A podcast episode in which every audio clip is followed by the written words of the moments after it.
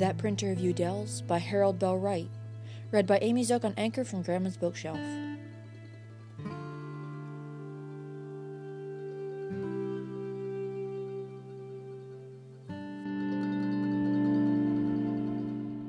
Chapter 28 A Story All Too Common. Mother Gray and her husband were sitting drowsily before a cheery fire in their little parlor at the Institute uh, for Helping the Unemployed. The cold November rain without came beating against the window panes in heavy gusts, and the wind was sighing and moaning around the corners of the building and down the chimney. Winter's comin', wife, said Mr. Gray as he aroused himself and stirred the fire. We'll not be having such an easy time as we did this summer. When cold weather gets here in earnest, the poor will begin calling on us. Yes, but that's the time people need kindling wood the worst, so there'll be enough to feed them, answered the good wife brightly, as she too aroused and began knitting with great vigor. I fear we're going to have a hard winter this year, mother. My old bones begin to claim, complain a little now. But thank God, we're sure of a comfortable home and enough to eat. What we'd have done without this place is more'n I know. What with Joe away, me not be able to do heavy work in the mines. if only Maggie were with us. And the old man wiped a tear from his eyes. Yes, father, but Maggie's better off than we. It's Joe that hurts my heart. To think that he may be hungry and cold like some of the poor fellows we fed here last spring. Hark, isn't that someone knocking at the door? She dropped her knitting to listen. The old man arose and stepped into the next apartment, which was used as a kind of reception hall and office. A faint rapping sounded more clearly from there, and crossing the room, he opened the door, and in the light streaming out, saw a woman. Why, come in, he cried, reaching forth and taking her by the arm. Come in out of the rain. Why, you're soaked through. Oh, please, sir, can I stay here all night? said the bedraggled woman They told me this was a place for people to stop. I'm so hungry and tired. And indeed she looked it. Her dress, though of good material and nicely made, was soiled from mud and rain. Beneath the sailor hat, from which the water ran in sparkling drops, her hair hung wet and disheveled. Her eyes were wild and pleading, her cheeks sunken and ashy pale, while the delicately turned nostrils and finely curved, trembling lips were blue with cold Beyond all doubt, she had once been beautiful. Mr. Gray, old and experienced, noted more than all this, as he said, We are not allowed to keep women here, but it's a little different in your case, and I'll see my wife. Sit down and wait a minute. He gave her a chair and went back to the sitting room, returning a moment later with Mother Gray at his heels. Oh, my poor dear, said the good woman Of course you must stay here. I know, I know. As the woman looked at her in a questioning manner. Anyone can see your condition, but bless your heart, my master befriended a poor woman, and why should not we? And soon the girl was led into another room, and Mrs. Gray removed her hat and loosened her clothing. Father, whispered the old woman, I think you'd better go for Dr. Jordan. He'll be needed here before morning. When Mr. Gray returned with the doctor, the patient, dry and clean, was wrapped in the soft blanket of Mother Gray's own bed, with one of Maggie's old night dresses on, and with hot bricks at her tired feet. But warmth and kindness had come too late. The long, weary tramp about the streets of the city in the rain, the friendless shutting of doors in her face, the consciousness that she was marked for all eyes, the horror of what was to come, with the cold and hungry had done their work. When in the morning sun, which had chased away the storm clouds, peered in at the little chamber window, Dr. Jordan straightened up with a long breath. She will suffer no more pain now, mother, until the end. And when will that be, doctor?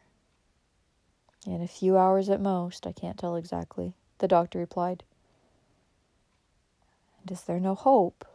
asked Mother Gray, smoothing the marble brow on the pillow, as she would have touched her Maggie. Absolutely no hope, Mother, said the physician. Oh well, tis better so, murmured the old lady. This world is not the place for such as she. Christ may forgive, but men won't. The man alone goes free, and the little one, too. Surely God is good to take them both together. Will she come too, do you think, Doctor, before she goes? Yes, it's probable that she'll rally for a little while, and you may find out her name, perhaps. There's no mark on her clothing, you say? asked Dr. Jordan. Not a sign of a mark, and she would tell me nothing. And see, there's no wedding ring, Mrs. Gray replied. There was silence for some time, and then, She is awakening, said the doctor. The blue eyes opened slowly and looking wonderingly around the room. Mother, the girl said in a weak voice. Mother, who are you? Looking at the doctor and Mrs. Gray. Where am I? And she tried to raise her head. There, there, dear. Lay down still now and rest. You've been sick, you know. We're your friends, and this is the doctor. Your mother shall come when you tell us where to send for her. The poor creature looked for a full minute into the kind old face above her. And then slowly the look of wonder in her eyes gave place to one of firmness, pain, and sorrow, and the lips closed tightly as though in fear that her secret would out. Oh, honey, don't look like that. Don't, said Mother Gray. Tell us who you are. Have you no mother? I know you have. Let us send for her at once that she may come to you. The lips parted in sweet, sad smile. I'm going to die then. You would not look so if I were not. Oh, I am so glad, so glad. And in a moment she was sleeping like a child. Poor girl, muttered Dr. Jordan, wiping his eyes, very sharp professional eyes they were, too. Then turning to Mother Gray, he said, I fear you will have to take her mother's place. I must go now, but I will look in again during the day. Don't have any false hopes, though. There's nothing to be done save to make the end easy. For an hour the stranger slept, with a smile on her lips, and then opened her eyes again. But there was no pain, no fear in them now, only a shadow of trouble as she asked in a whisper, Where is it? The woman, with one hand smoothing back the hair from the forehead of her patient, and with the other pointed upward, the troubled shadow passed from the eyes of the young mother, and she slept again. Later in the day, the doctor called, and once more she awoke. I thank you, doctor, she said in a weak voice, but she shook her head when he offered her medicine. But, dear child, it is only to relieve you from pain. She answered, You said I must go. Let me go as I am. Oh, this world is cold and harsh. God knows that I do not fear to die. Christ, who welcomed little children, has my babe and he knows that in my heart I am innocent. But won't you tell us of your friends? asked Mother Gray. No, no, she whispered. I have no friends but you and God. And I have doubted even his love until you told me that he would take me. Nor could any argument prevail upon her to change her mind. Her only answer was a shake of the head. That evening, just after dusk, she whispered to her kind nurse who sat by the bedside, won't you tell me your name, please? They call me Mother Gray. And may I call you that too? said the stricken girl. Yes, honey, of course you may, answered the old woman. Of course you may. And why do you cry, mother? as the tears rolled down the wrinkled face. Are you not glad that God is good to me? Oh, I forgot. You are afraid for me. You don't understand and she turned her face away. Is there anything I can do for you, dear? Brother Cameron is coming to see you just as soon as he gets home. Would you like to talk to him? Brother Cameron, Brother Cameron, I have no brother, she answered, turning to Mother Gray again. Who is he? Brother Cameron is our pastor, a minister, you know. Mrs. Gray replied. The lips parted in a scornful smile, and the eyes flashed with a spark of the old fire that must have once been in them. Oh, a church member! No, I beg you, don't let him come here. I want nothing to do with him. But, my dear, he is a good man, pleaded Mrs. Gray. Yes, I know, said the girl. I have met these good Christian people before. But, honey, I am a church member. You are a Christian, mother. I love Christ and his people, but a man can't prove himself a Christian simply by being a church member. But I'm tired. Forgive me if I pain you, mother, but I cannot see the minister. He's a good man, a Christian perhaps, but he can do me no good now, and I would rather die alone with you. The church has driven me from its doors so many, many times. It was always so cold and unfeeling. Bestow their pity on the dead bodies of people, and by their manner freeze the souls of men. Exhausted with the effort of such a long speech, she dropped into a stupor again. Later, after Reverend Cameron had come and gone without seeing her, she suddenly opened her eyes and whispered, Mother, I have been thinking. Would you be happier in knowing that I'm not afraid to die? The good old woman tightened her grasp on the white hand she held, and made no other answer but to bow her gray head and press her lips to the forehead of the girl. I know you would. I'll tell you. I lived. But she was interrupted by a low knock at the door and a sweet voice calling gently, May I come in, Mother Gray? It was Amy, who had come at Cameron's request. The sufferer half rose in her bed. Who is it? she gasped. I. I know that voice. There, there, dearie, returned the nurse, gently pushing her back onto the pillow. There, there, lie down again. It's only Miss Amy. Yes, come in, Miss Gray called, and Amy softly pushed open the door and entered.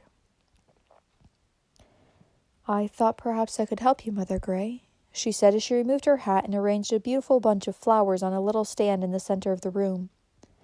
Then, turning to the sufferer, she was about to speak again when she paused, and her face grew as white as the colorless face upon the pillows. The wide eyes of the dying girl stared back at her in doubtless wonder, while the trembling lips tried to whisper her name.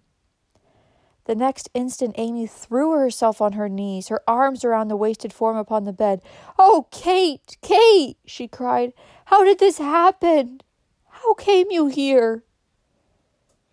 It was Kate Cushman from Oak Springs Farm. Mother Gray quickly recovered from her surprise, and with the instinct of a true nurse, calmed Amy and soothed the patient. There, there, my dears, she said. God is good. God is good. Let us thank Him that He has brought you together. Oh, you must be brave and strong, Miss Amy. This poor dear needs our help. Yes, yes, dear. Be brave and strong. Amy controlled herself with an effort, and rising from her knees, sat down on the edge of the bed, still holding Kate's hand while she assisted Mother Gray in soothing her. When she grew more quiet, Amy said, we must send for your father and mother at once. They can. No, no, you must not. You shall not.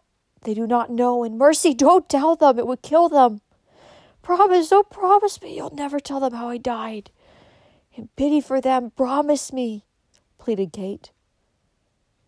Mother Gray bowed her head while the tears streamed down her wrinkled cheeks. Yes, yes, dearie, we'll promise. It's better that they do not know until it's all over. And they need never know all.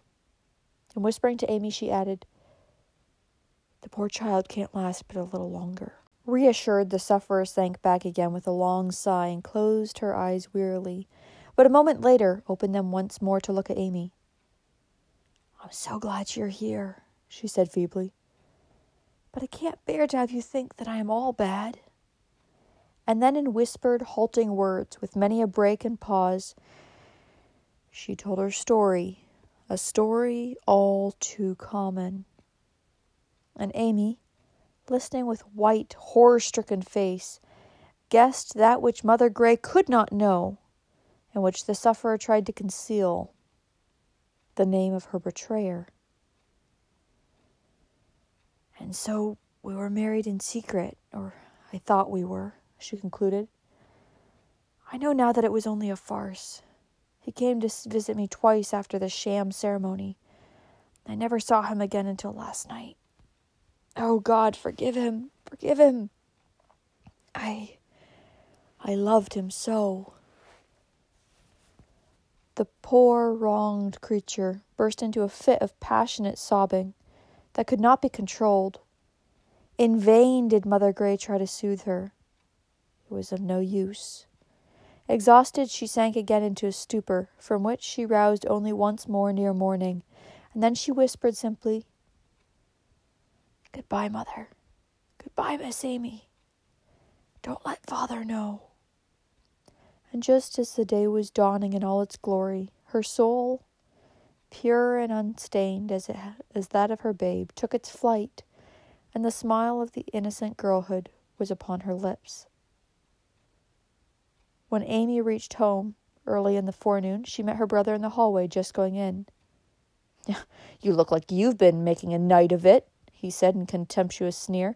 Been consoling some wanderer, I suppose. The young woman made no reply, but stood with her back to the door, her eyes fixed on his face. Well, get out of my way, he said roughly. Can't you see I want to go out? Amy spoke. I've been at the institution all night. Kate Cushman and the baby are both dead. Go and look at your work. Frank started as though she had struck him, and then she stepped aside. He fairly ran from the house as though in fear of his very life.